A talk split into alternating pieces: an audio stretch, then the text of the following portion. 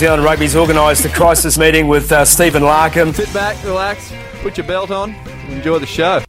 Welcome to the Fantasy XV Draft Podcast, episode 20, the semi final edition. This is the podcast where we discuss Fantasy Super Rugby, the game they play online in heaven. This week, again, I, Harry, will be your host, and we also have our podcasting stalwart, Nelson. Nelson, how are you? Uh, pretty tired, but yeah, just ready to power through. And were you tired this week when you made your Super Rugby picks for the uh, semi finals of the Wooden Spoon race? No, I did pretty bloody well, actually. I beat you. Are you winning this week? Uh, I'm only getting beaten by the guy who's doing the best out of everyone. He's only beating me by 12, but I'm beating pretty much everyone in the top four. So currently a top two favourite for the Wooden Spoon, you'd say? No, I'd say about par. 12 points. Smashing Okay. you, though. All right. Uh, let's get the plugs out of the way. The website, fantasyxvdraft.com, where you can find all the weekly articles. We'll slow down now that fantasy footy's stopped for the rest of people, but we do have the casualty ward on there, which keeps you up to date with all the injured players, new injuries, and who's coming back for the uh, finals games as well. Also, you can find us under the same name. That's Fantasy XV Draft on Twitter, Facebook, and Instagram. Kagi, as per normal, is just all over Instagram. Just classic. He's fantastic. He, I just don't know how he does it. He's also in charge of the Grinder account. And yeah, no, I think you're doing Grinder. He's doing Tinder. I'm not sure. It's confusing. Uh, okay, anyway, the entree this week will be looking back through the quarterfinals games, all four, and then we're going to go through some detailed analysis to try and give you some predictions on the semi-finals this week, and then finally we will be uh, trying to predict some big scores from big players in the dessert of the night. So we'll kick it off with the first game of the week, which was the Friday night game, the Hurricanes versus Chiefs. Nels, take us through this one. So in the end, a really tight game. Uh, the Canes looked like they were going to run away with it, but the Chiefs fought their way, clawed their way back, although leaving it a little too late, losing 32 to 31. In terms of the returning column, uh, Shields returned from rib cartilage. Houston returned to the bench from a concussion. Kane returned from concussion. Um, we thought he was sweet last week, but was rested, but he, he returned and, and did pretty well. Harris returned from a cork. Ngatai again from a concussion, and Wainui from a shoulder. There weren't any new injuries, which is good to see, especially seeing the Canes rolling into a hopefully a win against the Crusaders when we beat the Lions and Tars get a home final. Fantastic. That's what I'm hoping for. I know, I know, we're just It's a sure thing. yeah, it's a sure thing. I won't say anything else. Um, so yeah, in terms of our predictions, one thing we definitely got wrong. Um, we said if Jordie plays outside, outside centre, the the Canes will lose. Not only did he play there, I won one this week. yeah, the, Ca- the Canes the Canes won, and he walked away with fifty one fantasy points. Yeah. So uh, who said that? Don't know. Must have been Nabung. Let's blame Nabung, surely. Um, yeah, but no, in terms of other stuff throughout the match, sorry, I uh, lost myself here. Um, yeah, so we, we also mentioned that Lam or Savea uh, were probably going to have a field day against Pulu, um, who himself didn't play because of his rib injury. Um, they both bagged themselves a try. Savea ran in uh, two huge intercepts in the first five minutes. That first intercept, I think, was off a, a big loopy ball from DMAC, which he ended up scoring a try from. Um, so he clearly did his homework, but he didn't really do much else throughout the rest of the match. Um, Blam was not necessarily back to his best in terms of his stats, but he did walk away with 60 points, which was the second highest um, outside back this week behind DMAC, who scored He had a few more runs this week, I think, than what he has the last little while. Blam? Yeah. No, yeah, he, he did do relatively well. Um, in terms of his stats, he made 10 runs for 71 metres, um, a couple a couple tackle busts, a couple line breaks, and a couple line break assists. So a little And bit of try. things. And he's trying. Yeah. Yeah. So he, he looked good, but he didn't look at his best in terms of those No. things. But still, I mean, you're not going to scoff at 60 points. Does that mean he's I know, back? I didn't. Yeah, I don't know. Let's see how we go. Um, and yeah, DMAC, it was the leader in terms of the outside backs for, for the week for all matches with his 69 points. He did 14 runs for 134 metres and made 12 tackle busts. Boom. Yeah. So they're not necessarily tackle busts. You don't see him sit guys down on his ass, but he just beats tackles like like they. I don't know. He's on fire. He's yeah, as I said before, he's definitely his own fantasy rugby captain. He just runs sideways and just swats arms off to rack Yeah. up the tackle busts. Yeah, he touches as many people as possible. Yeah. Um, last week we were tossing up whether Blade Thompson or Gareth Evans would play and, or who was going to start. Um, Ardie Savea didn't make it for this week, um, and I think we we still think he's potentially going to be absent for the, the coming week. But both uh, Thompson Evans started, and they both did pretty pretty shitty in terms of fantasy. Um, you were sort of thinking that you thought Evans deserved a bit more because he's working hard around those rucks and mauls and, Yeah, and over the ball. I thought he was really dominant over the ball. Actually, I was really surprised. He's obviously played eight whenever he started this year. So this was his first start at open side flanker. He was really, really good. Slowed the ball down, had a few steals. I was just really, really impressed. So it surprised me that he didn't get more. That that's one thing you see in a game though. Like in in fantasy, in rugby, if you can slow the ball down, you can really disrupt the other team and, and can put your team on the front foot. But you don't get anything in fantasy for it. Hmm. There's Yeah, not many things in fantasy that you get nothing for. Yeah, the other one that reminds me a lot of is is either taking a high ball, Yeah. you just get nothing for, or it's Yeah. just such an exceptional skill, and also the uh, tactical kicking from a, the nines and tens. You know, they Yeah. can control the game, but you just get nothing for it. Yeah, I know. Maybe we can do better one day. Maybe. Um, there were some surprises. Uh, uh, how do you say his name? Boshier, yeah. I said it right. Yep. Yeah, he got 64. I always say his name wrong. I'm not gonna lie. he he got 64 points. Um, yeah, no, he, he looked pretty solid. He scored himself a try. He ran in 90 meters um, from 12 runs. Not bad for your number six with five tackle busts um, and a couple line out wins. So that's pretty solid. Um, there was three tries shared between the halfbacks. Which is, is crazy. No one wanted to pick up halfbacks early, but two tries went to uh, the top halfback of the week, Perenara, um, and one went to the second halfback of the week, uh, Weber. So I think Perenara got 51 points, Weber got 38 points. So They were both Huge. exceptional. Yeah, they both played really, really well. Web- Weber's try was just running support lines, but Yeah. I, I He you know, played well. TJ Perenara scored both of his. I think I think both of his were off the back of scrums, or maybe one was off the back of it. No, they were both off the back of scrums, and it just looked like he basically just said Weber has not got anything on me. I'm just going to run straight over the top of him. So kind of ran around the outside of the scrum, beat the loose, the, the open side, and just ran over the top of Weber and whoever was trying to cover tackle. yeah, I mean, He was on a mission. d- don't expect anything like that next week. I wouldn't be- Brent Hall. I just want to be jumping on a halfback early, but I mean, he, he's he's got to, maybe he's your top halfback You're saying in general. in general. Yeah, yeah, I agree. Um, so Retallick, he also had a good game. He got 41 points. Surprisingly, he wasn't the top lock because Tyler Paul was the top lock.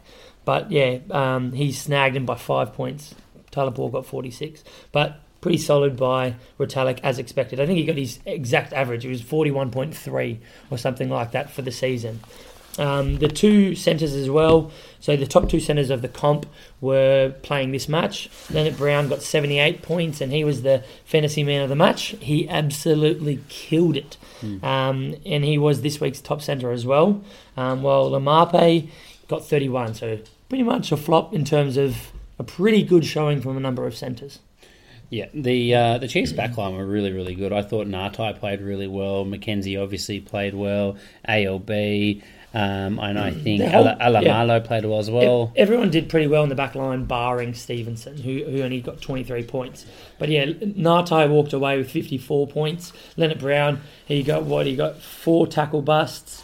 He got 133 runs for 16 metres. Um, Even then, Stevenson ran 115 run meters, so there was a lot of work rate out of that game from all their backs. yeah. So yeah, pretty solid all around. But that, that's it for me. Yeah, so the second one was the Crusaders versus the Sharks. The Sharks. The Sharks. Uh, which, of course, the Crusaders smoked the Sharks. Sharks. Sharks, sorry.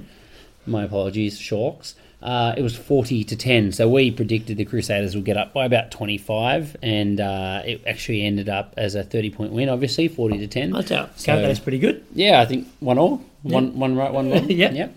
So happy with that one. We had basically the entire Crusaders team coming back through. You had Hall, Franks, Crockett, Barrett, Taufua starting at six again, Havili uh, starting as well.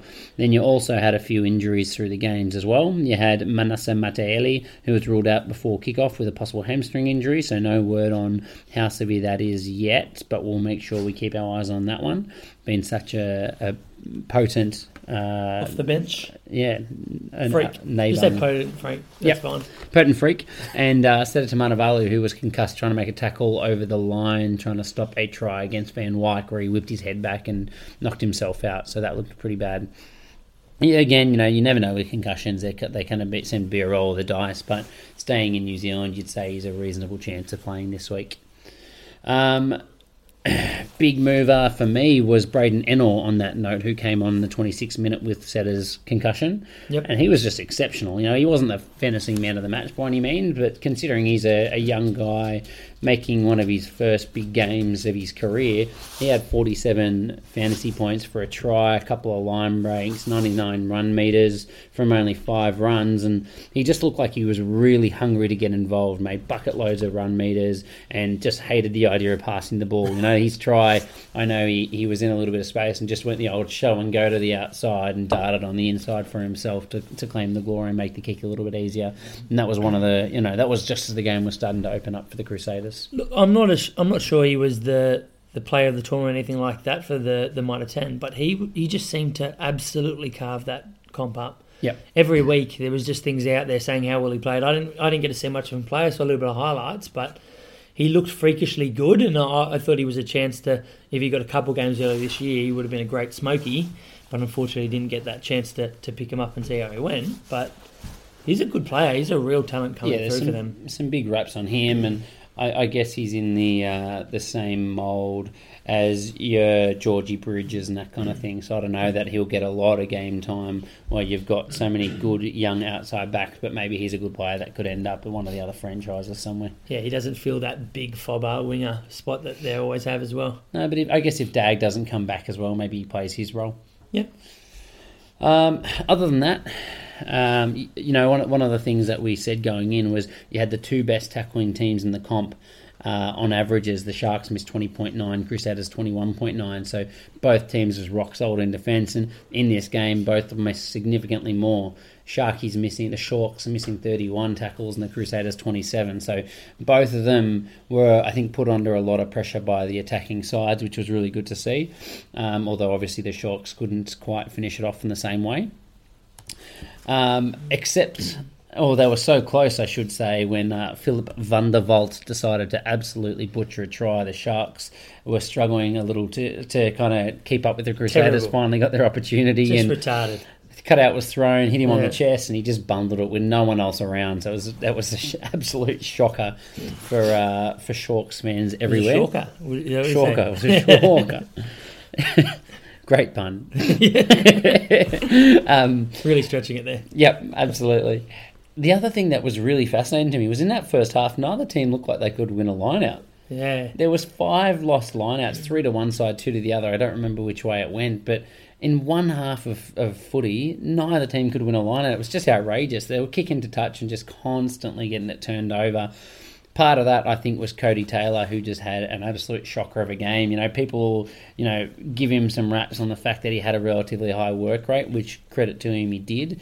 But he just absolutely blew a lot of different things. He butchered a try as well. Um, he just turned over a lot of ball. I just didn't think he played very well. You know, it's one thing to Yeah. be involved, but you got to have a positive impact on the game as well. And I'm not sure he really did that. Yeah, I, I feel like he didn't do too much other than made a handful of tackles. Yeah. But uh, yeah, no, I, he definitely wasn't that influential. Yeah, yeah. Uh, Makalio to start. That's that's what I want to see. I mean, he, that's a great fantasy decision. You could almost pass the fat cat nickname on to Makalio, I reckon. Yeah, I think Benny so. Robinson might be happy for that. Uh, so I guess if you, you look through the game, the start of the match was really just Ryan Crotty just being an absolute legend. Decided Being never a to jerk. a, a jerk to all Jack Goodhue owners. Yeah. Yeah, Ryan Crotty was uh, was he the fan- he was the fantasy man of the match with 63 fantasy points, and he was just outrageously good. He threw a dummy outside to Goodhue every single time, who was an absolute flop with 12 points this week. He had a try assist, a couple of line breaks. He had seven tackle busts from his seven runs and three you know what- offloads as well. Do you know what's interesting out of that? We we both said that like he just didn't seem to give the ball to Goodhue, but they made the same amount of runs. They both made seven runs. Crotty just did shit with the ball. I don't I don't know I think what that- happened to Goodhue. Yeah, the, the reason it was so obvious that he wasn't giving the ball directly to Goodhue was because of the massive dummies he was throwing Yeah. and he was then slotting through the so are line. you saying for those seven touches, Mo'unga cut out Crotty? He just goes, "I'm going to give Goodhue a crack here." Yeah, I reckon. Maybe maybe Crotty was just tired and he Yeah. was sitting somewhere else. That's absolutely what I'm saying. yeah, yeah. Um, look, other than that, you know, the, the game blew out in the last 20 minutes, as you kind of expect in this one. So, Kobus Van Wyk was probably the one highlight for the Sharks. He, uh, he played quite well, but otherwise, from the, the last 23 minutes, Mo'unga kicked a penalty and they blew it away with a try to Ennor and uh, Samu as well to try and blow the, uh, the lead wide, wide open. In terms of specific players, you know, I mentioned Crotty. Matt Todd had a blinder. I think he was his second best performance of the year on 56 points. Is that right? You were having a look at that one? What was that? Sorry, Uh, Todd's Todd's performance, second best of his second year. best since round two, which was their first matchup. Yeah. So pretty amazing. So hopefully that bookends for the Crusaders and they do nothing in the last game, hey? Yeah. So don't pick up the call. Um, he had a try, a try assist, couple of line breaks, line break assist, which is just outrageous from a seven, but played very, very well. And, and he was someone that was absolutely everywhere. I mentioned Braydon Ennor as well, who had a good game for his 47, but Kieran Read on 40 points as well, starting to look like the player that we know he is. So Again, not something I like. He's a class player, and don't ever get me wrong. But as a fantasy coach, I wasn't looking at, at him as someone I wanted to pick up. I was had doubts over how many minutes he'd get. I know he's a big game player, but fitness wise, a few things there. But it just shows it doesn't really matter how long he's been out or, or how many minutes he's got. He's just so influential, and he's he's just too good. For me, yeah, I, I completely agree. For me, I was I was probably a bit more confident in the minutes. Mm. You know, I, I think it was a bit off putting that he came off injured last week, and that Yeah. probably made his minutes look a little bit more flaky. But he is a good player, and, and he's on. If he's on the park, I think he was a little bit underpowered in his first couple of games. But you got to remember, you know, this is a guy that was ranked uh, very high. He was ranked at uh, fifth last year on averages for the loosies on forty two a game. Yeah. So he's right up there around Jaco Kriel. So, I mean, when he's on, he's he's definitely definitely Oh, on. definitely. And I'm talking. I mean, everyone knows that from a rugby point of view, but from a fantasy footy Yeah. point of view as Yeah. well. Very good player. Richie Moe, I thought was was disappointing. Uh, Flop of the week, actually. no, no, I thought he started disappointing. I was going to he say, came- but on the on the right. count back, he actually came right. So he had a, a hand in a lot, but he was he was normally the second last touch to creating something. You know, like he would hold the ball up, someone would shoot out of the line, and then he managed to hold it and give the late little offload to Kieran Read around the back or something like that. But he was never the one that was really creating everything for the team. So Yeah, he had no try assists. No, no, no, no try assist. He had one line break assist, and I think that was that read ball that I was talking about. But either way, 41 points from him was quite solid. Uh, Nelson, you mentioned Tyler Paul, best lock of the round for the and playing Yeah. for the Sharks, the 46 points. Not playing at loosie this time, which is you know why I thought he was valuable. But I know that he did move to loosie once there was a couple of subs through the game as well. Yep.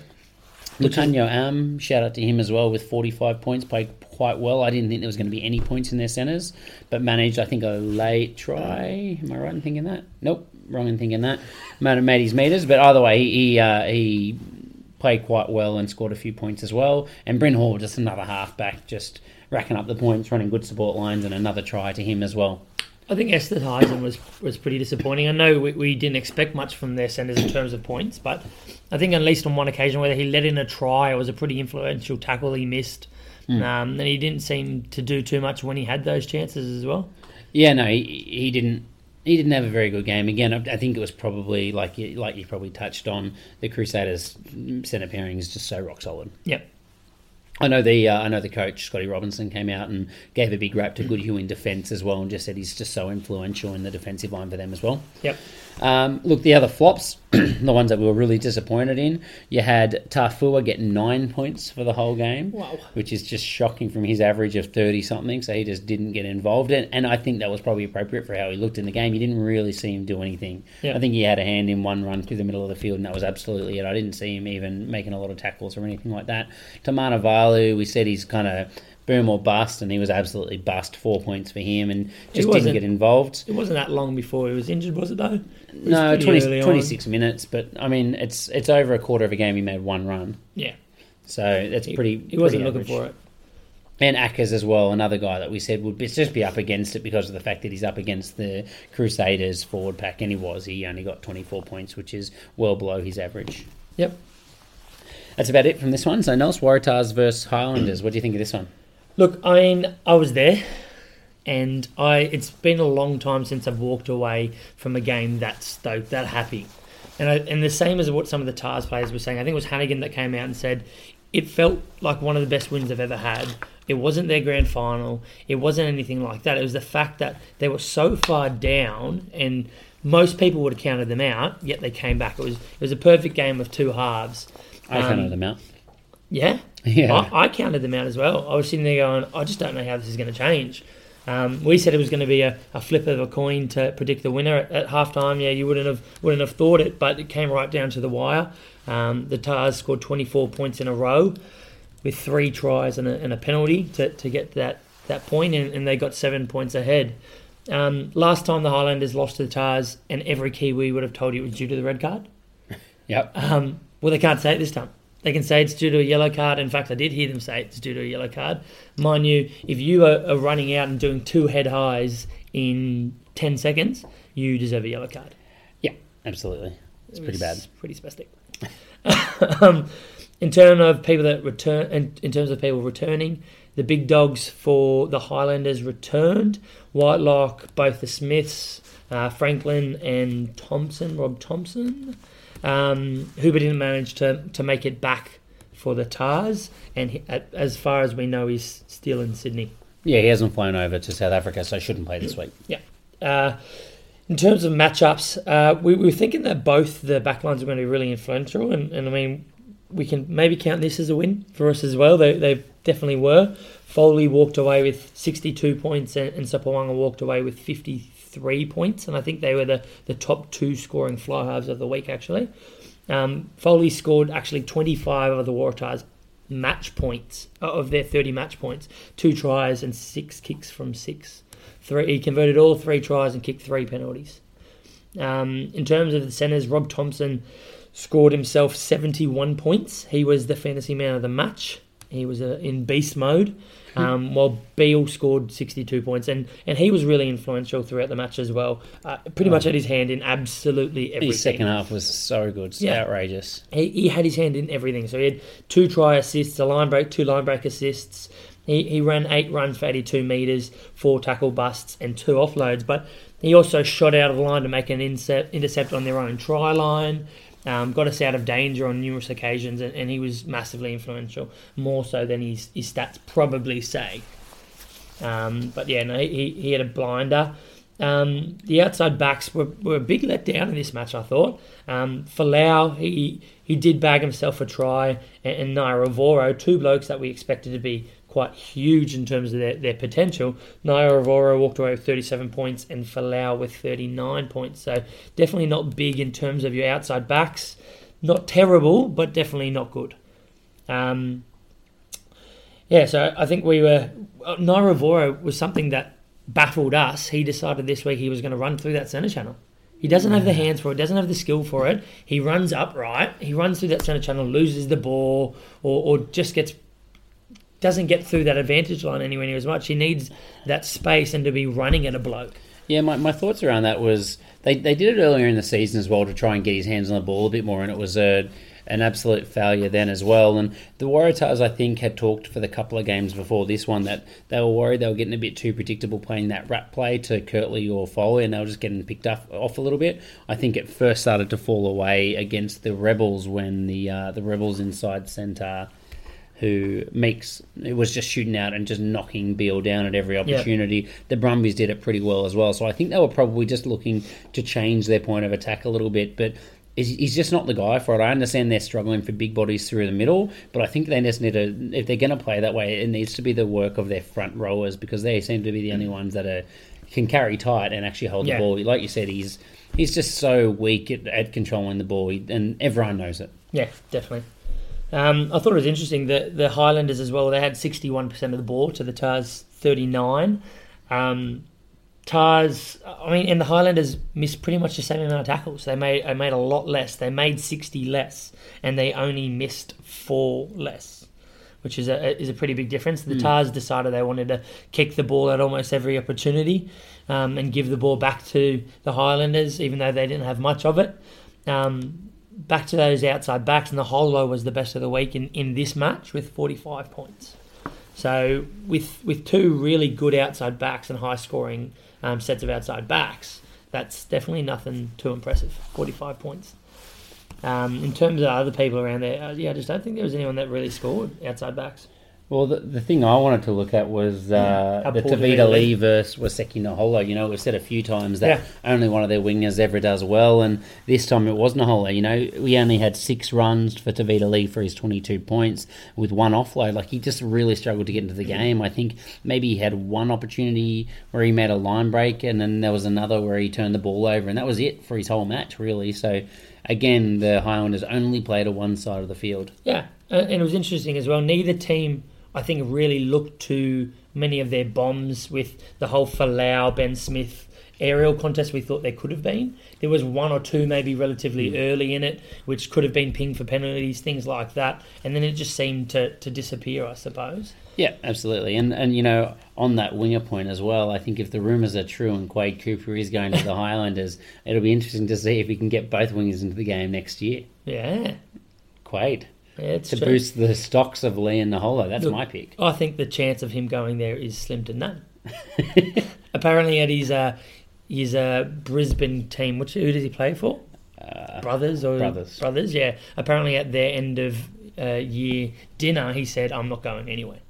Is that That, right? was, that was this week. That's probably few because he's on an Australian top up contract for another 12 months and no Kiwi team's going to pay him a million bucks a year, 800,000 a He year. He could get paid that if he went to another Aussie team, and he's decided not to. So surely he won't go across there. Yeah, just loving, Um, loving living the easy life. Yeah, something else to take out of this. Uh, we both pointed out during the match. Fitzpatrick was pretty junk in terms of your line out and a few other things. Um, Latu, as soon as he came on, he he did do a few bad throws early on, but his first influence to the game was stealing the ball for the Tars, something that the Tars really lack at the moment.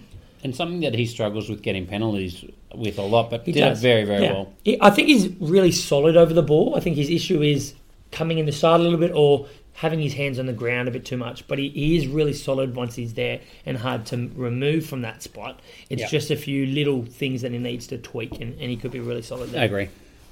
Um, that's pretty much it. Yep. Hopefully the Tars win again. Yeah, fingers crossed. Big ask this week, I think. Yep. Third game of the week was the Lions versus the Jags. Or was it the fourth? Fourth, maybe you could even say. Yeah. Mm. Depends which way you look at it.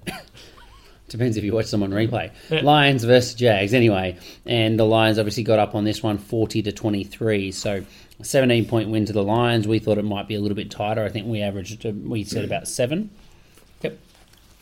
Our, our big worry was the fact that the Jags were a little bit up and down. I, I thought they'd gone off the boil since the international break. You weren't quite as convinced. What was your impression of this one? Do you think they were Oh, on the money or not? Look, I I think they let it get away from them too early and couldn't really claw themselves back into the game enough. Yep. Um, that, I think that was the biggest mistake, and it's something that the Tars can't do against the Lions next week because it's a lot harder at the moment. It looks to, to claw their way back, which the Tars have left a few weeks in a row now to, to, to try and do that. Yeah, I, I completely agree with you. It was, you know, the, again, Argentina have this ability to start at a million miles an hour, and they look the goods. They they hit, they took a couple of early penalties when momentum was really on their side, and then it was just this really quick change of momentum with the Lions. All of a sudden, took complete control of the match. Uh, I'm tr- I'm trying to remember what happened. I think it was just a little. Uh, over, I, I uh, run down the left wing or something like that, and Combrinck scored maybe. the first try. It could have been. I feel They like kind of opened it that up a left little wing. bit, and then the lines just went bang, bang, bang. All of a sudden, there was tries to Combrinck, Vorster, and then Marx for three Yeah. tries in the first 27 minutes, and the gap just opened wi- right up. The uh, the first half, at the end of the first half, it was 24 to nine, and it looked like the Lions were completely down. Sorry, the Argentinians were completely down and out. Uh, you had a, a little bit of a comeback after the halftime break. I think they tightened it up to within They brought it within seven. So yeah, within seven.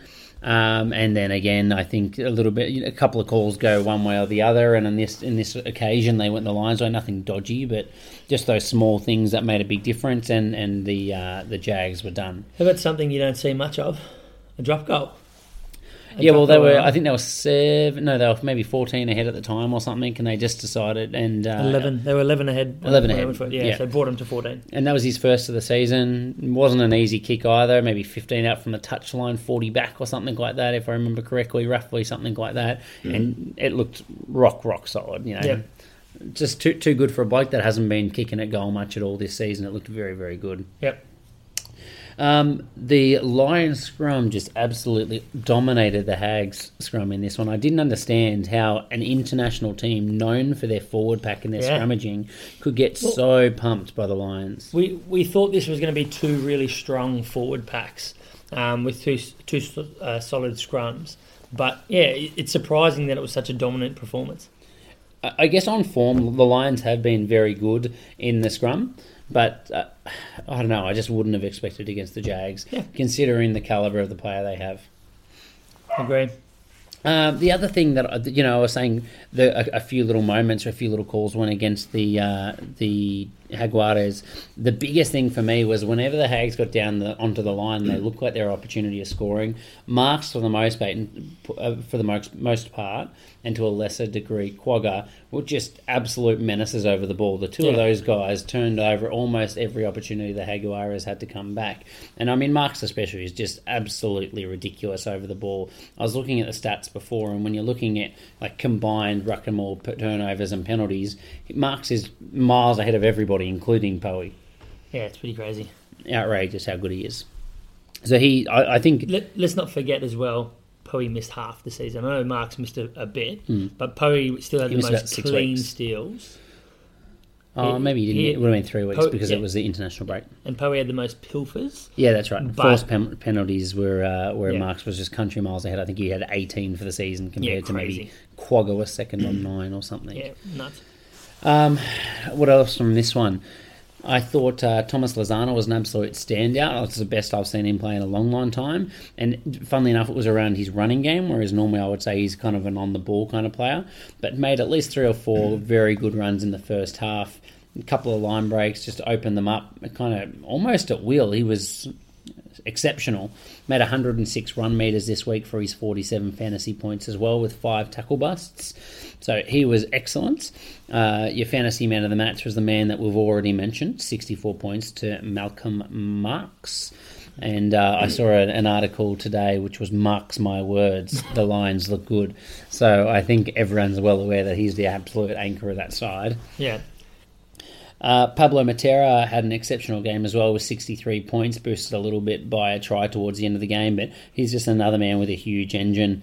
16 tackle, uh, 16 runs for the game, uh, a try, two line breaks, and I'm pretty sure he was the top tackler for the Jaguares as well. Still put him about sixth when you compare him to all the Lions players in this one, but either way, exceptional, exceptional player, and, and really led from the front for the the Jaguares all season. Jeronimo De La Fuente had forty uh, had fifty two points. Sorry, who had a solid showing considering that I, I didn't think he was probably as impressive as that might make him sound. Uh, and then you had Andries Coetzee, who uh, had 46 points and was boosted by a late try as well. Um, other than that, the bombed players in this one. Oh, sorry, I- I, I should quickly mention as well. I had Vorster on forty-five points, Jantjies on forty-five, who played one of his definitely one of his better games. Including a, I think it was a crossfield kick to Combrinck. Actually, that's how it started. yeah. Combrinck kind of took it over his head and spun on, on his landing, and that's how he went over. Look, it was it was interesting. I, I think Jantjies had a few games early where we sat there and gone, he, he could have a decent season, hmm. and then he seemed to crumble away from mid season onwards. Um, but yeah, no, he- definitely had one of his stronger showings, especially in the back end of this season. Yep. Yeah, I completely agree. Um, I think an open game where there's a lot of running definitely suits him, as everyone's aware. You know, he struggles in the wet Yeah, as well. Yeah, definitely. Um, so we're praying for rain. I think they are as well. um, and uh, the only other good performance I thought worth mentioning was Bertranou, uh, who uh, had 37 points and just kind of again continued the trend of the halfback scoring very well this week. yeah. Yeah, third half back to score. What is that? Kieran uh, Mostert was disappointing this week. Kieran? Kieran was that? Maybe not Kieran. Kieran. Franco Mostert, rather, was hybrid player. Yeah, Um, it'd be good. 19 points for him. He was really disappointing considering he was a second rate, rated uh, second rower and didn't really make his mark as much as he normally does. Same with Kwagga, 21 points. Yeah, well, Uh, Mostert was the tenth lock of the week. Yeah, yeah. what, is he, he's up there as the second. I think that He's, we, he's we- second, was and there's a big jump. There's a big jump from Brodie to him, Of course. But then there's a big jump from him to everybody else as well. So you'd Yeah. expect a lot more from him as a player. I think that'd be surely one of his lowest scores the entire year. Um, you also had Petti and Kremer on the other side in the locks who were really disappointing. Kremer playing only his maybe his third game at actual lock this year Yeah. for 13 points, and Petti 17 points, and his average is well above 25 when he starts. Yeah, we were both interested in what he what he actually looked like as a starter. He's such a solid player when he gets that start. He's had so many games off the bench where. If you're looking just at the, the start of his average points, it didn't look very good. Yeah. But if you compare it to his starts, he, he should have been right up there. Yeah, yeah, exactly right. And uh, you also, I was also pretty disappointed with Creevy on 23 points, considering how good a form he'd been in. And Ortega Desio, who was normally just a workhorse, only had seven points for the round. So I think if you look at that, there's four forwards from their from their pack that have done absolutely nothing. Tetaz Chaparro, the prop, mm, less of a surprise, but got five points as well. So there was just too many passengers. I think it was Matera and Lezana working hard, and no one else in their forward pack really stood up. And I think that's kind of where the game was won and lost. Yep. Um, that's about it from this one. Um, I'll just say one last one. Cronje didn't keep the runner halfbacks going. I was really excited to see him get a lot of minutes this week and didn't quite take advantage. Yep. After the entree, Nelson, where do we go? roll straight over onto the mains. Um, so, what you just sounded disappointed there? What was that? No, I tried to sing, but my voice broke out. Do, do you want to do that again, or no, no, we'll, we'll, we'll move on. No one wants me to do that again. Let's not draw attention to it. No, worry. yeah, exactly. I'll, I'll edit this part out. Yeah, yeah, okay, perfect. Don't know if you know how to do that. Um, so the Crusaders versus the Canes is going to be the first semi-final, and what a way to start! It's going to be on Saturday, uh, five thirty-five Australian time, so seven thirty-five. I think that is Kiwi time. Um, the matchup. So the times that they versed each other this year. The first matchup was the Canes versus the Crusaders in Hurricane territory in Wellington, and, and they got a 29 to 19 win over the Crusaders. The second match in Canterbury was Crusaders taking it out 24 to 13. So, in their two matches, they've both been pretty similar in terms of total points, um, but it's the home side that's got the better of Yep. of the away side both times. So the last time the Crusaders have actually lost a game at home was against the British and Irish Lions. So put that in perspective.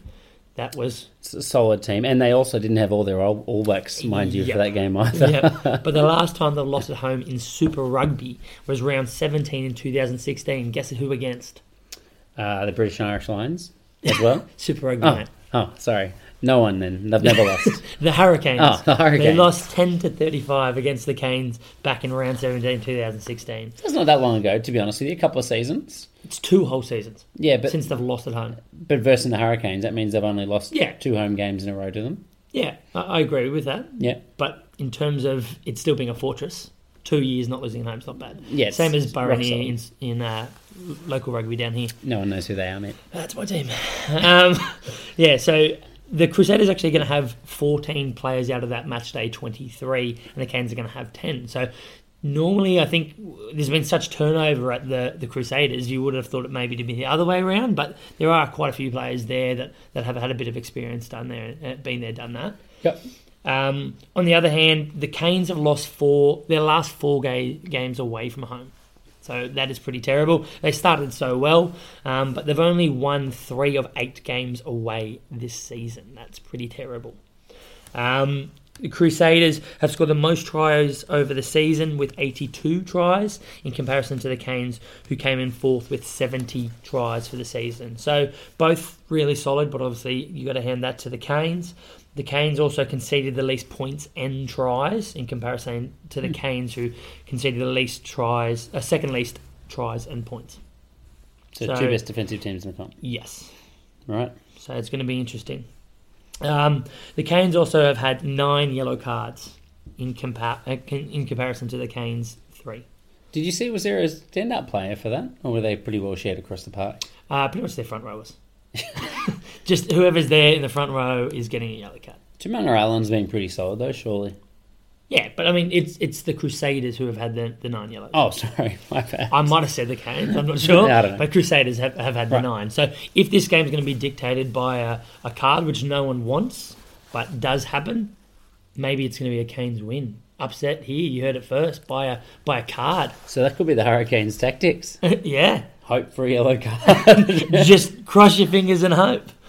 Um, the interestingly, the, the top attacking threats on either side uh, are wingers. So um, Lam is the equal top try scorer with Naiyaravoro on 15. Um, Bridges one behind him with 14. Um, Lam also has the second top line breaks uh, to Naiyaravoro with 25. Bridge comes in at 15 with 19 line breaks. oh. There's a lot of line breaks for a lot of people. 15 doesn't sound right. 15th, yeah. With 19 line breaks, that's a, that's a lot of I line think, no, breaks. I think it's fifth. He comes in at fifth. Right. Okay. Um, Makes more sense. so Crusaders. So what? One thing you, you sort of touched on before in their last match, their their centers are just so hard to penetrate. You've got a little cheeky smile on your face, and Hmm. you've written something naughty there. But we'll move on. we'll just we'll go straight past that. But yeah, the the Canes center pairing is just is so dominant at the moment that I mean, you, when you're looking at if it's going to be Jordie Barrett and Laumape in the centres, it's going to shut down a lot of what they normally possess in terms of their abilities to, to crack that game open, especially Laumape, who he's right up there with the top sort of couple in terms of line breaks and, and tackle busts. Um, so you might be looking at that centre pairing of of Crotty. Uh, and Goodhue to shut that down, and, and that could slow that ability for the Hurricanes to get that ball wide to the players like Lam. Um, so it'll be interesting to see how that plays out, really. For sure. Much else? Anything else you want to sort of add into that game? Um, not that way. Not that much, really, to be honest with you. I just think it's going to be a massive, absolute cracker. I can't wait to see it. Are you banking on Barrett to start 13 again, seeing as they did get the win? Uh, I, yeah, look, I think so. They, they said the only reason that they put Houston on the bench was because they weren't sure if he was going to pass his concussion protocols. Yeah. But But, I mean, it means you're dropping Savea or Ben Lam. Lam played quite well, I think both of them earned their spot. I think it's hard to upset a team that played quite well. but Nehe didn't do too much. Yeah, but you're not going to you're not going to rock the boat that much now. I think he's been a pretty solid starter. I agree. M- My gut feeling is they're going to run out with the exact same line, but you know remains to be seen. Yep. I wouldn't be surprised if you say the exact same. So the other game of the uh, the semis is the Lions versus the Waratahs, obviously over in South Africa. I think at altitude up there as well. Yep. Haven't made that up, have I? Uh, I hope not. Yep, good. Actually, it, you could be making that up. You, I feel like they're not. Aren't they close to the coast? you can do your research while I um, while I have a quick run through some of the past matchups. So head to head, funnily enough, these teams have played twenty times. The Waratahs have actually won fifteen of those. The uh, the one game this year went 29 0 to the Lions in Sydney, which was one of the Lions' best performances and one of the Waratahs' worst performances. So if that's anything to go by, then yep, it is at altitude. Good. I'm not crazy. 1700 metres. Yeah. That's at altitude, for sure. That seems quite high. Yep. Higher than Sydney at five. Yeah. Uh, so yeah, that was that was an absolute blowout. So I, I don't know if that's anything to go by, but if it is, it, it's big big trouble for the Waratahs. 2017, uh, the Tahs played over there and they lost by 19 points, 55 to 36. And in 2015, they also played each other in South Africa, and the Tahs went down by five, 27 to 22. Uh, the last time the Waratahs beat the Lions was in 2014 in Sydney, where they won 41 to 13. Uh, and the last time the an Australian side, the specifically the Waratahs, have gone over to South Africa and beaten the Lions was three games over there ago, but all the way back in 2009. So a while since they've That's- they've actually won in Ellis Park. That you're talking nine years, three games. That's a long time. Yeah, I, I think the conference system hasn't helped. Remember, they Yeah. for a while there they played Conference A or Conference B, so there was a few years of missing teams then as well. And and for, for whatever reason, it just looks like they play each other more in Sydney as well. Yeah, we'll take that. Yeah, sounds good. If only it was this week. If we had to have one more win, it mm-hmm. could have been. Yep, yeah, you can thank the Brumbies for that one. Ah, jerks. Uh, this is two attacking teams playing each other, so I'm looking forward to a big score. The Waratahs have the most points in the comp at 34.5 points a game, and the Lions have the third most with 32.9. Obviously, the team in between them is the Crusaders on 34.2. Um, and the points conceded in terms of defence, not quite as strong as the Kiwis. The Lions have the seventh best record at 26.29 points a game. 29.9 points a game, and the Waratahs have the eighth best record at 27.5 points a game. So really, really even on both points for and points against. You know, one or two points in in either of those stats. So to me, it makes me think that the home ground advantage is really going to be the difference maker in this. Yeah, hopefully not. Hopefully not, but I think that's what it's going to be. uh, in terms of line breaks, the Waratahs are first. They make 9.4 a game, and the Lions are fifth with 7.9. The biggest exponent of that for the Waratahs is the number one player in the comp right now for line breaks, which is Big T, who has 27 to his own. Um, big matchup for him this week against Ruan Combrinck, who hasn't been out of sorts. You know, he's starting to hit a little bit more form, but still missing 28% of his tackles. So by no means a rock in defence this year. He, he is. I mean, he's he's got that flair and he can do a few big things in a match. But it seems like those those things are happening fewer and further between than in previous seasons. You're saying Combrinck? Yeah. Yeah, Yeah. yeah, yeah. Well, he, the flair is one thing, but he, you know, he's also one of those blokes that's meant to be Mister Consistent, and I think he's probably lost that a little bit this year. Maybe it's just lacking a bit of form. And to to be completely fair to him, I think he's probably playing a little bit better now than what he was when he first came back from injury as Yeah. well. Yeah. But that's a big, big opportunity for the Tahs, I would think, and they're going to know that they're going to be trying to attack down that wing for Yeah, sure. surely. And you know, there's, I, th- I think it's fair to say that it was a tremendous fail with Big T running through the middle last week. Don't do, don't do it again. So they're not going to do it again. Surely not. You never know, but I, I wouldn't. I would think not. Uh, in terms of missed tackles, the Tahs are the 15th team in that they miss the most tackles. They've missed 474 tackles from their six, 16 games, I'm going to say. Uh, but it's only 17.5%. So they make a lot of tackles, which is the other reason why they've missed so many. Whereas the Lions are ninth. They're at 421 missed tackles from their 2,388. So a good 300 less. And that's for 17.6. So 0.1% So more. worse.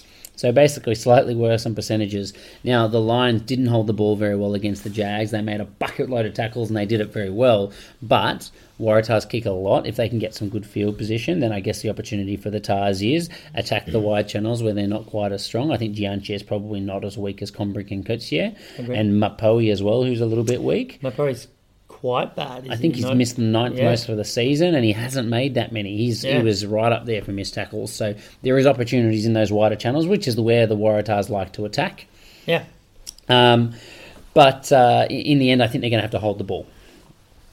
I think uh, the other the other the, on the flip side, you know, Kurtley Beale, who seems to be given a lot of praise for his tackling this year, has been the weakest in the entire competition. He's made he's missed 57 tackles out of a possible 158 to miss 36% of his tackles. Wow. Misses more than one in three. I don't know if he'll be defending in tight or in the middle, but He I'd won't be suggest you. defending, is, is what those stats suggest. He'll be out waiting for the kick. But even those tackles he makes, he's up high and just wrapping his arm around the upper body. Yeah, I think to be honest with you, I thought his technique had improved a lot. He's put a lot of shots on. He's, he goes for the weasel, the weasel. What's it called? The weasel rip. Oh, yeah, he pulls the snakes, Yeah, yeah. the ball away. Yeah. Never heard it called that, but that sounds right. Uh, it's a George Gregan special that one. Yeah. Um, but uh, he, he has improved. But again, it's just way too many missed tackles. And you know, I, I went through and I looked and I thought Vorster and Mapoe both run really good lines, and maybe that's a big risk for the Waratahs having Kurtley Beale if there's a bit of turnover ball and they can't hide Kurtley away like they like to. And Foley. But, and Vol- Foley's fifth most or missed or something as well. But um, it is fifth most. There you go with 27%, 42 missed tackles.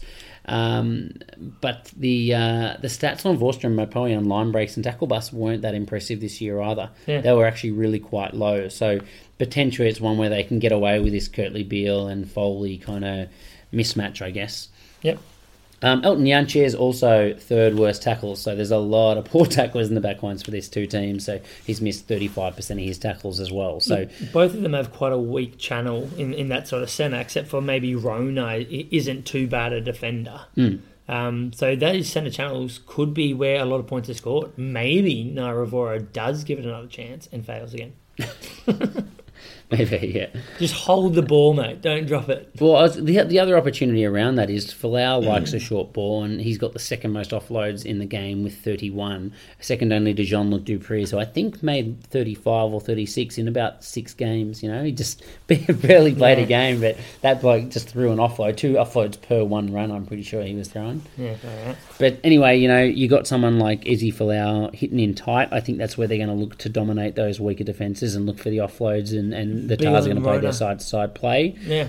The flip side, um, I think, is the the pick and the Lions are going to play a very forward dominant game. You know, so the, the biggest thing for me was that the uh, the penalties awarded, the Lions were first, so they they get the most penalties against the other team, so they're they're the benefiter, be- Yep. the benefitor, uh, the beneficiary.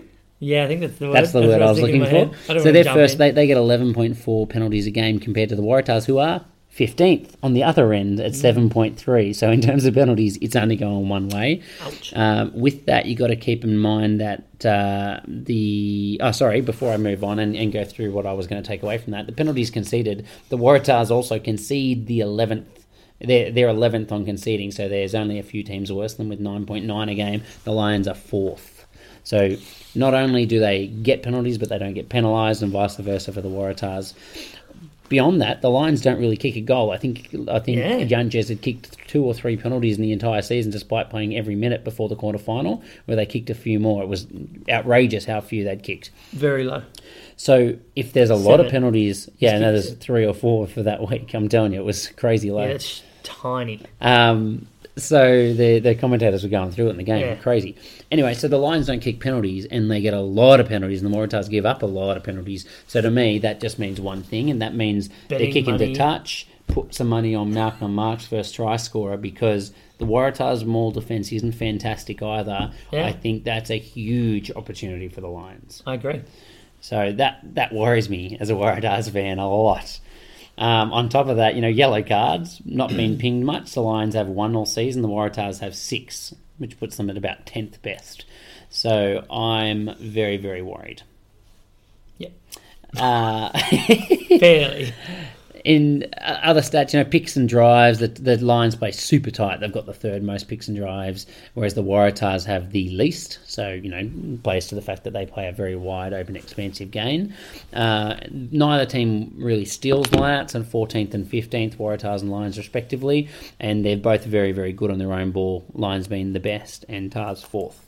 Yep. Final stat for you, because I know this is just an absolute stat fest, but the uh, pilfers and forced penalties we touched on lightly before, but Marx is absolutely country mm. miles ahead of anyone else. He's had five pilfers for the season and 18 forced penalties for a total of 23 turnovers, and Kwagga Smith is second with nine pen- pilfers and five forced penalties for 14, and very, very frequently that's on their own line. Like they don't seem Yeah. to take risks for no reason, but whenever they're under pressure, they really turn the ball over. So the Tahs, if they're going to get down the other end and score, I think they're going to have to score quick, or they're going to have to be long range tries because the mm. the Lions won't sit around and let them attack and attack them on the line It's going to have to be Naiyaravoro, Folau, Beale from distance. Yeah. That's right, yeah. And uh, you know the best on the flip side is Will Miller, who didn't start the season, so he hasn't played every game, but he's played the vast majority now. He's had two pilfers and seven forced penalties for a total of nine. Hooper being their second best, obviously not been in the game this week. Yep. So look forward, base basically. I think forwards and penalties, rucks, scrums, lineouts, and penalties is going to be all the Lions. Uh, I think that they showed a lot more attacking flair last week, and I think they will again this week. The Tahs are going to have to score from long range, and their big stars in the back, as as expected, are going to have to win the game for them. Yeah, and they're going to have to start strong early. Can't try and claw their way back into it. Yeah, absolutely. I think that's massive this week. So, Nels, last but not least, after the main course, where do we go? I think we go to What you got? What you gonna do with that dessert?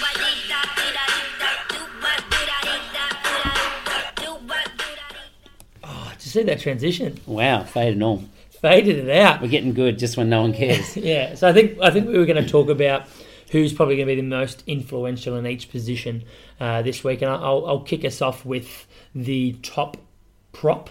yep. Um, so I think off a lot of things that I was looking into last week coming into this match, um, in terms of the teams that are left over, I thought Toomaga, Allen, and Robertson were both right up there in terms of of the two sort of top best props there. But if we're going off what happened on the weekend as well, Toomaga Allen had a blinder and was the top prop with 49, uh, and Tom Robertson walked away with 15, the second worst. So Yeah. I'm definitely leading towards Toomaga Allen as uh, as the top prop. And it doesn't bother you that he's playing the Crusaders pack this week? That's not something that. Not that really. I mean, uh, as a prop that works hard making tackles, he, a lot of those points were tackles.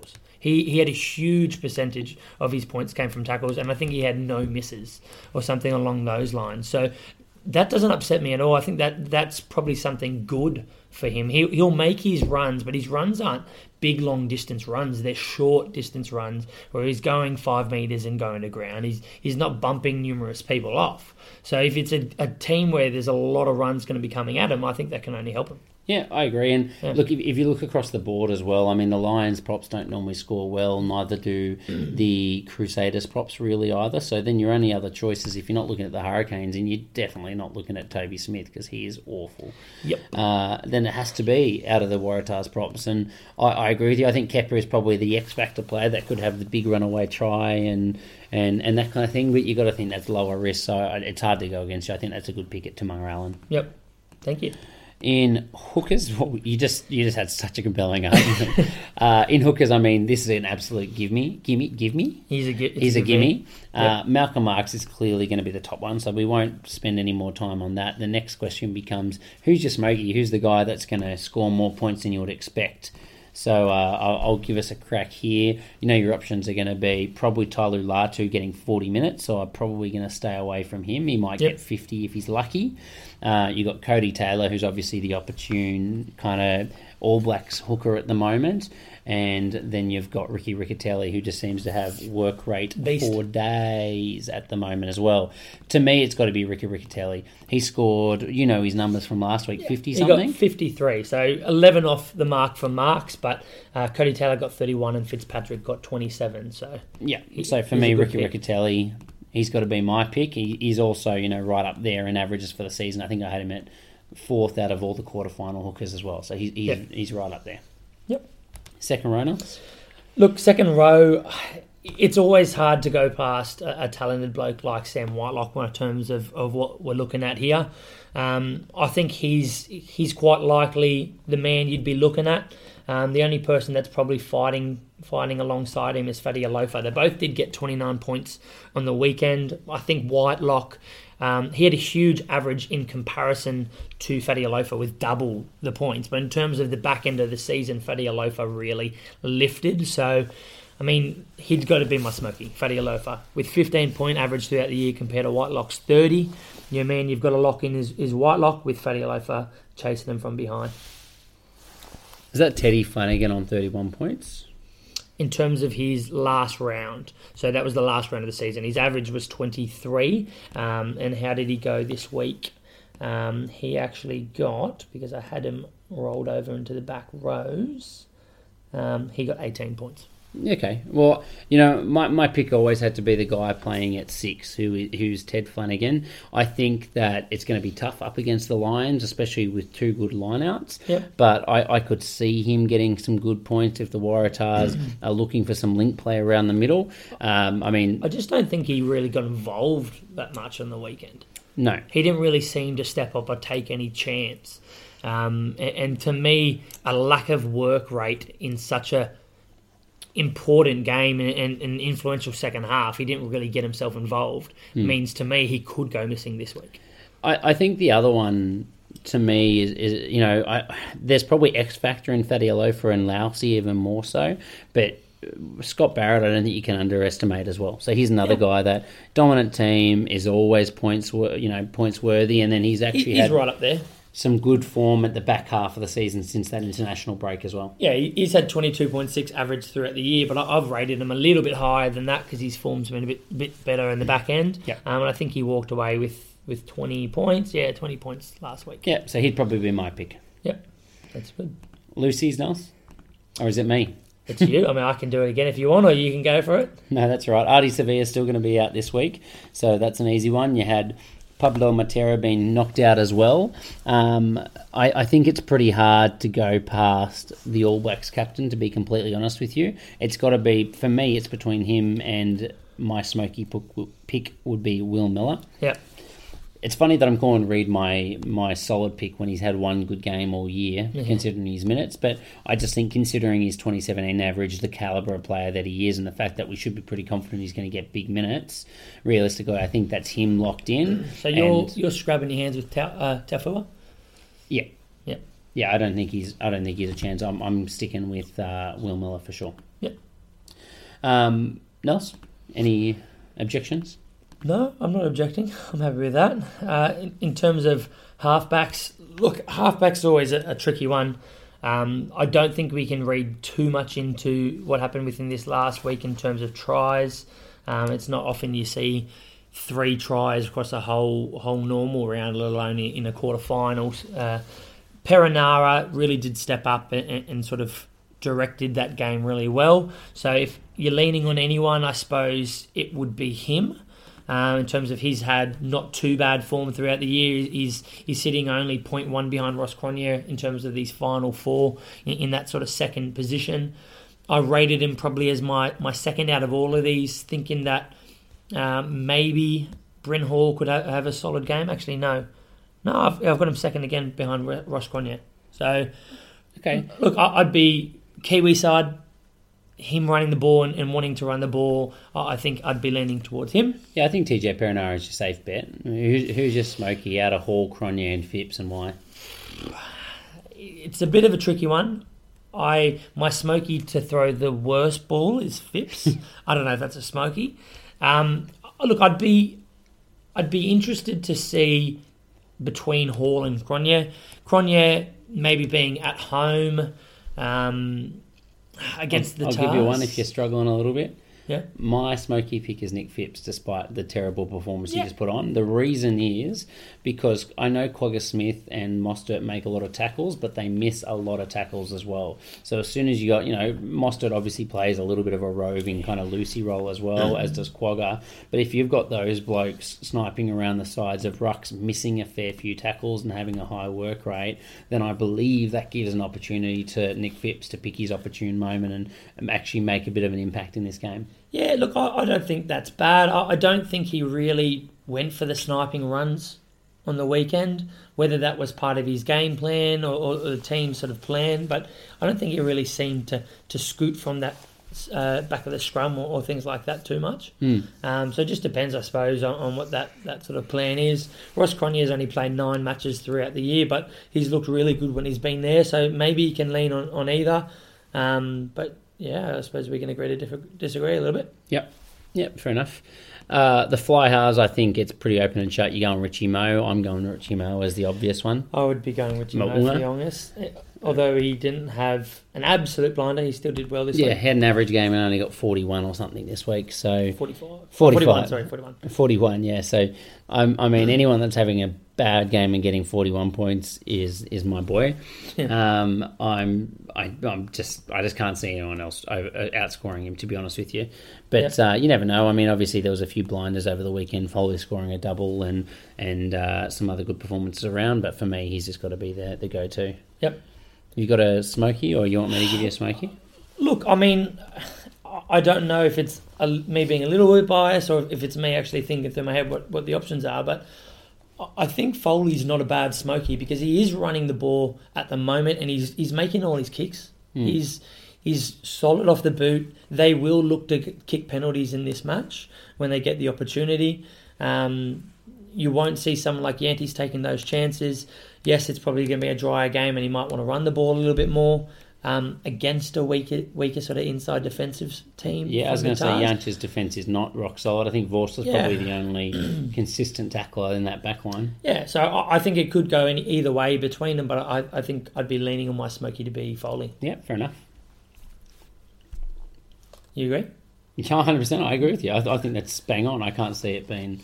Anyway, I wouldn't put my money on Jantjies. He's not a, a consistent enough scorer. It doesn't have a consistent enough effect on the game. I think he's he's bound to score some points this week based on the fact that I think the Lions got some points in them. But uh, in, in terms of really big impact and high fantasy scores, I don't see it being anyone else. So, world's best 10, we're, we're not even talking about him. No. There you go. He's not the world's best fantasy 10. No. Um, yeah, in terms of who we'd be looking at for the top uh, centre, that's what we're rolling on to, aren't we? Yeah. Top centre of the week. Yeah, it, look, I mean, I was leaning to Goodhue, in my opinion, this week. He didn't seem to get as much involved in the game because I suppose he was getting halted a little bit, um, not getting the ball from Crotty, who just decided to take it on himself. Um, other people that are right up there, Laumape's right up there, but again, coming coming up against such a strong centre pairing, you, you wouldn't be surprised if that sort of keeps him a little bit subdued and he doesn't get involved as much as he, he does throughout a lot of the season. Uh, other people that are centres are Dyantyi, who I don't know can can be hit and miss. I was going to call him an outside back for the sake of this game. Yeah, I- for the sake I'm of this game, out- outside back. So, look, I mean, I'd still wanting to be leaning to Goodhue. He, he didn't really show it in this match, um, but I think that's that's a pretty rare thing for him to, to not get involved as much in a game. Yeah, Um, I, I think he's a safe bet. Yeah. Look, other people that have performed quite well, obviously not to the same extent as people like Beale, um, who he had a blinder this week and, and is expected to get another sort of blinder coming up. But yeah, Goodhue would be definitely my, my solid uh, centre to be picking. In terms of who I'd be picking as a smoky, are you leaning towards anyone? I, I think the guy that has the biggest impact on the game in general at the moment for his team is Beale. Yep. And considering the amount of opportunity there's going to be mm. wide, I think he's probably my smoky. You know, Yep. we, we've talked plenty now about the Lions' outside defence, but Beale loves those those second touch plays, and I, I think if he's running in those uh, outside kind of channels, looking to people for people to link up with, I think that's probably the guy that I would put my money on. Yeah, and if we're talking about as well, Folau looking to, to maybe hit those centre channels because they're not too strong. Um, the men inside and outside, and probably will be a beneficiary, which will be the centres you'd be thinking if, he, if that's the channel. So Yep. it, it could then come off Folau off an offload in, into Beale or, or Rona, and that could um, lift them up a little bit as well. Yep, yep, for sure. Outside backs, I mean, your big dogs on campus right now are Big T, Taqele Naiyaravoro, and Israel Folau, closely followed by George Bridge and uh, Blam, Benny Lam, I, th- I think is right up there with Curtis Rona as well. So, uh, uh, you know, if they're the g- gimmies, then I would say your most safe bet is probably Israel Folau. Yep. Just purely based on the fact that he loves to get involved in the game. I think he might struggle to get involved based on the fact that the Lions don't kick the ball so much. Yeah, So I think, you know, he's going to have to go looking for work, which sometimes he doesn't go and do. But he's probably my most likely big scorer. Got the X factor about him as well. And He- uh, he's a hungry player. Like he really didn't get involved as much as he should have, I think, in this game. But when he did, especially in that second half, it was really telling and was really influential. Um, but it, it's going to be a game that he can't do that, and hopefully he's learnt from that mistake and, and tries to get involved a bit earlier. If I had to pick one smoky, uh, depends. If if if Bland was a smoky, I would go him, but I don't think he is a smoky. So I'm going to go Ruan Combrinck as my uh, my smoky. He's been in excellent, excellent form. Scored well again on the weekend, and he's up against Big T in his matchup as well. He- oh, to be fair, he only got 26. He's in the, the lower half of, I suppose, our outside backs. He, he's been, I suppose, off and on, I think, in, in my opinion. He, he's been a little bit more solid in, in that sort of last few games leading into it. I still rate him at 25, 26 points, which is, is what I ranked him before this game, and, and he walked away with 26 points. Yeah. So, but he he's a bloke that has that flair, um, and, and it's going to be probably a dry track, and, and they'll be looking to hit the blokes like him. So, I agree. Yeah, I think if the Lions can get a roll on, that'd be that'd be where his value comes in. Yep. All right, so finish it off, Nelson. Give us your pick for the Crusaders versus the Hurricanes, and by how many? The Crusaders are going to win. The competition. Yes.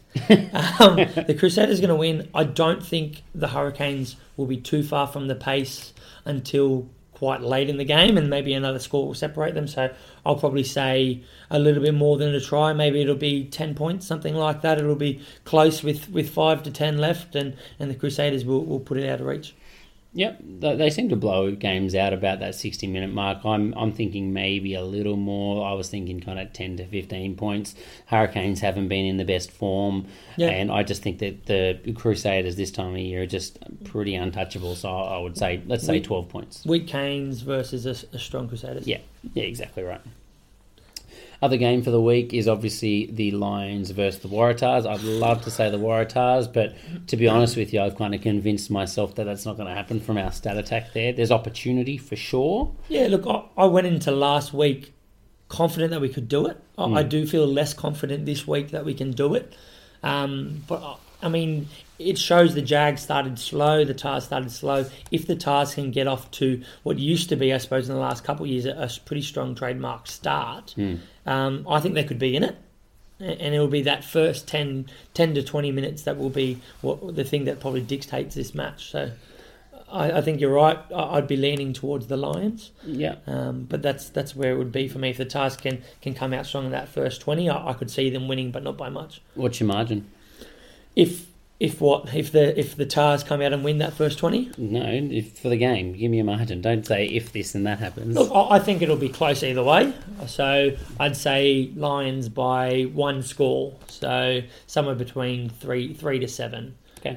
I uh, again, I'm a little bit more pessimistic as a Tahs fan. I think that the Lions are too good at home, and they're probably playing their best footy of the year right now. Yep. So I'm going to pick them by a similar kind of margin, 12 to 14 points. Okay. Well, That about wraps us up for the quarterfinal, the semi-final edition, I should say. We've got another game, another pod coming next week, looking at the semis and predicting the Crusaders to win, as we have already said. Yep. Hopefully we're wrong. Maybe there's a Waratahs grand final instead if all goes well. Unlikely, but would be lovely. All right, thanks very much for living, uh, listening, rather. And living. And It's- living, We thank you. appreciate that. And uh, to our fan out there, it's been a great season. Can't wait to see you next week. Keep it deep and keep it hard.